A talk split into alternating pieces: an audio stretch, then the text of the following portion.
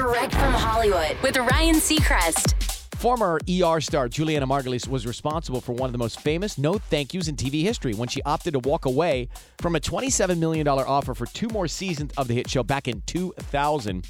She was widely criticized for passing on the payday, and in the new memoir, Sunshine Girl An Unexpected Life, she reveals how hard a decision it was, but one she does not regret. Everyone told her she'd be nuts to say no, except her dad, who advised her to simply follow her heart, not her bank account. She writes, My decision to leave was not an easy one. It was perhaps the hardest one I've ever had to make, but I felt confident in my choice. This was my decision, no one else's. After months of harrowing soul searching, I decided to go with my heart. The next day, with supreme clarity, I politely turned down the offer from ER. She also admits that being blasted by the media afterward made it even harder, but she knows she wouldn't have the life she has today if she had signed that deal. Sunshine Girl, Julianna Margulies, out now. That's direct from Hollywood.